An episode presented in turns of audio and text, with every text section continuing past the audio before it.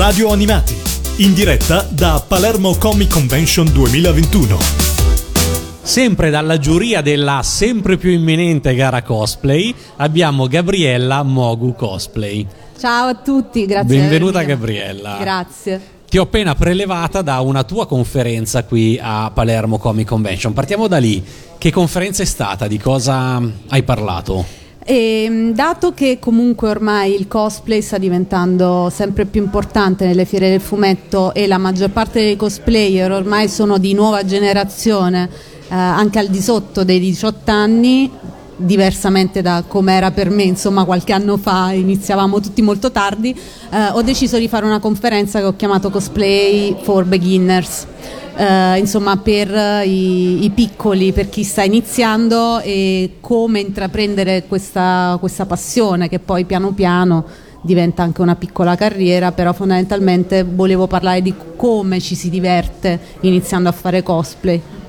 E che differenza c'è se si inizia da piccoli, diciamo, ancora minorenni, oppure da maggiorenni, secondo te? Tu che eh, hai, tu hai vissuto la versione inizia a fare cosplay. Eh, ho iniziato a fare cosplay da un pochino più grande. Da sì, un pochino più grande. Sì, ero ben, ben, almeno ventenne, non ricordo più, però sicuramente eh, non avevo 15-16 anni. E cosa può cambiare invece per chi inizia a questa età, verso i 15? Io credo che quando si inizi tardi è perché si vuole ritornare un po' bambini quindi eh, si ritorna a comportarsi un po' come personaggi dei, dei nostri fumetti eh, preferiti e quindi si vuole ritornare un po' a fare i Peter Pan della situazione. Quando inizi da piccolo, secondo me è ancora più bello perché lo sei ancora piccolo e quindi porti la tua passione, il, la tua interpretazione, secondo me ancora più vicino rispetto a come potrebbe fare una persona un po' più grande che ha perso uh, quel Peter Pan eh, dentro di sé. Abbiamo detto 15 anni come possibile età d'inizio, in realtà, li avrai visti anche tu, capita spesso di vedere bambini molto più piccoli che partecipano a dei cosplay ovviamente ideati dai genitori. E questo sì, esatto, è colpa dei genitori, colpa poi, non è colpa. È perché eh, si capisce che il cosplay non è carnevale, è tutta un'altra, è un'altra questione. E quindi la, la famiglia di turno che Uh, ha vissuto uh, le, i, gli anime, i manga, insomma, in, in, in, età anni 80, anni 70, insomma, uh, adesso le famiglie sono praticamente di quegli anni eh, iniziano a vedere i bimbi come, cioè, come vorrebbero loro, casomai c'è la mamma e il papà che vorrebbero vestirsi, si, non hanno quella spigliatezza che casomai eh, è necessaria per fare cosplay, un po' di quell'esibizionismo di cui si parla tanto e il bambino diventa diventa la cavia della situazione e sono veramente bellissimi. Noi mh, eh, ad un'altra fiera a cui partecipo anche come organizzatrice facciamo proprio una gara dedicata ai più piccoli, quindi i genitori portano i bimbi. Con quale età massima? Età massima, massima sì. intorno ai 10. Ah, quindi proprio. Iniziando da 4-5. Insomma, l'importante è che stiano in piedi da soli. Insomma, quella è. da quando è possono base. camminare esatto. fino ai 10 anni e eh, età diciamo iniziale a parte cos'è cambiato di più secondo te nel mondo del cosplay? Quello che è cambiato non è cambiato perché è cambiata la community in sé cosplayer, ma perché il mondo intorno a noi è cambiato. Prima eh, si faceva cosplay solo ed esclusivamente per andare in fiera, condividere questa cosa insieme agli amici e al massimo fare delle gare che erano fondamentalmente delle sfilate. Eh, con l'avvento ovviamente di Facebook e i social, il, il, cosplay è un po' cambiato perché è diventato molto di più finalizzato alla foto da condividere piuttosto che la, la condivisione reale al, al face to face. Quindi se per esempio una volta io facevo una decina di costumi all'inizio, adesso non più, però all'inizio facevo una decina di costumi all'anno. Mm. Adesso può succedere che una persona ne faccia molti di più perché c'è una condivisione continua, c'è bisogno di continui contenuti eh, e nu- nuovi e quindi ci sono persone che ha- hanno una caterba di costumi semplicemente perché ci deve essere sempre la foto nuova. e questo ovviamente ha cambiato anche eh, come uno fa il cosplay. La maggior parte di noi che hanno iniziato diciamo, il cosplay li, li, facevamo a mano o aiutati dalla mamma, dalla nonna, dalla sarta sotto casa. Adesso con l'avvento di mh, tanti negozi cinesi come il classico AliExpress, eh, Wish e quant'altro, ci sono tanti negozi online che spediscono cosplay già fatti ed ecco che c'è la possibilità. Ma è valido? È valido online. In gara, che tra poco ci sarà qui a Palermo Comic Con, non è valido. Ah, ecco, no, perché se no no, no, per io. fare la gara sei obbligato, eh, cioè nella maggior, delle, nella maggior, parte delle, gare, a dover fare il costume. Ma non pensi che questa, come dire, quasi bulimia di cosplay online in qualche modo porti un po' a, a sprecare anche delle occasioni? Nel senso, effettivamente. Eh, fare un servizio online finalizzato solo alla parte social e bruciarsi così un personaggio, un'idea, un'interpretazione, per poi arrivare a una gara, sì, magari lo puoi anche riportare se ovviamente non hai acquistato su AliExpress il costume, però non è forse come si, un peccato un po'. Certo, visto dal mio punto di vista sì è un peccato, perché la maggior parte dei costumi che ho fatto eh, erano finalizzati alla gara o comunque ad andare in fiera in, interpretando quel personaggio eh, anche la fotointerpretazione, perché è normale che nel momento in cui faccio uno shooting, lo shooting deve essere in linea con il personaggio. Uh, quello che, che, è triste è che si sta perdendo la voglia di interpretare il personaggio e mettersi in gioco sul palco, cosa che per me era invece fondamentale. E qui vengo alla domanda relativa alla gara che fra poco inizierà. Qual è per te l'aspetto più importante per un'esibizione in una gara cosplay? Qual è la cosa che valuti maggiormente? Allora, in un'esibizione assolutamente essere in linea con il personaggio dal momento in cui metti i piedi sul palco, non da quando inizia la, la, la traccia audio o quello che è, ma assolutamente da quando metti i piede e il giurato ti vede devi essere il personaggio dall'inizio alla fine. Quella è la vera interpretazione, che tecnicamente dovrebbe essere anche durante tutta la fiera. Certo.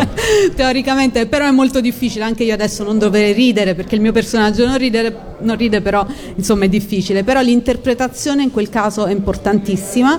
Ci sta che tante volte ci sono delle scenette eh, un po' più comiche che escono dal personaggio, ma se comunque è in linea con qualcosa della storia, dei personaggi a contorno, eh, per me è importante anche quello, cioè il saper far ridere la giuria eh, però mantenendo integro il personaggio. Che è forse la cosa più difficile in qualche modo, no? Perché non snaturare il personaggio e nello stesso tempo però aggiungere qualcosa di tuo che dimostra quanto lo conosci e quanto sai andare in linea con quello che lui è. Questa veramente credo sia la cosa più difficile.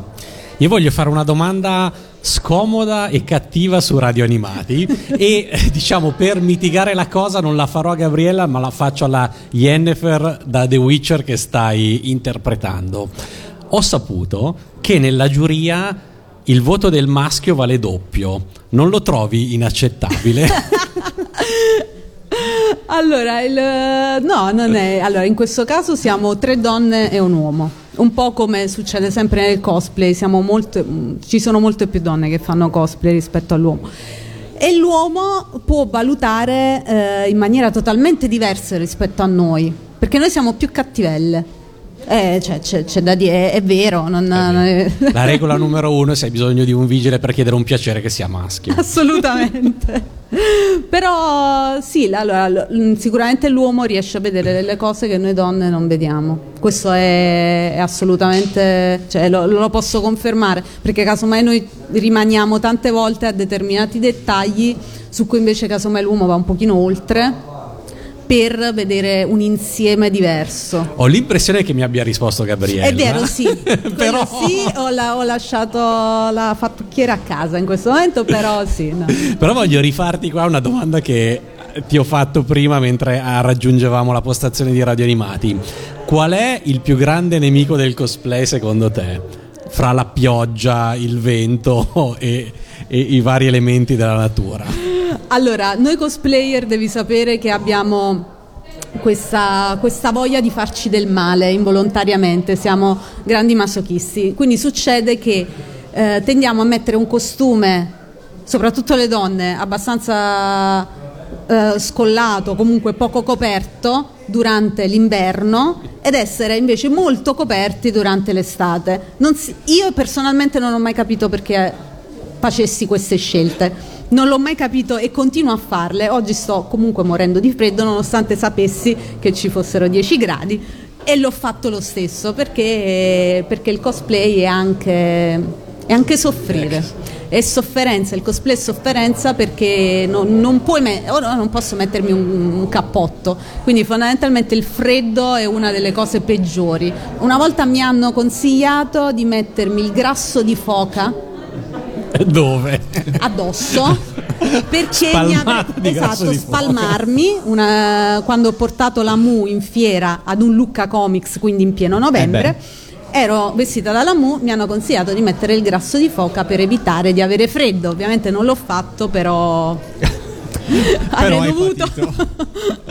Ma, ma la pioggia non può essere peggio, non può rovinare magari una spada realizzata con tanta cura e tanto tempo, arriva un temporale e via la spada. La questione della pioggia è che ti dà la possibilità di avere la scusante di nasconderti.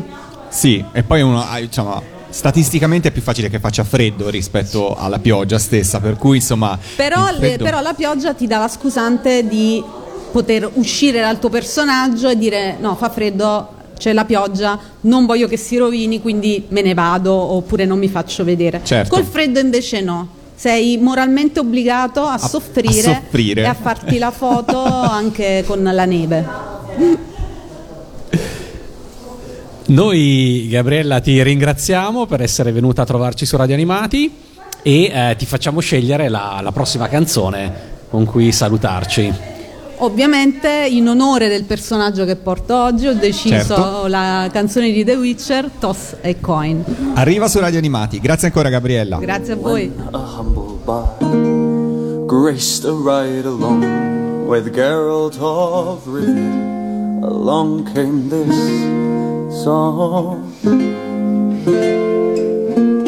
From when the White Wolf fought a silver-tongued devil, army of elves at his hooves did they revel.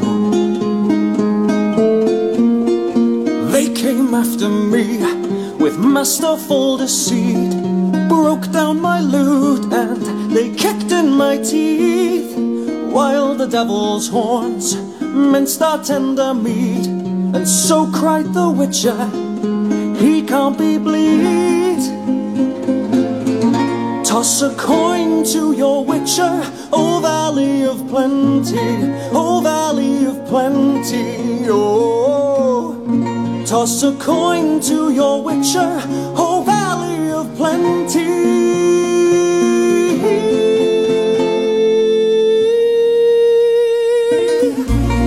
At the edge of the world, fight the mighty horde that bashes and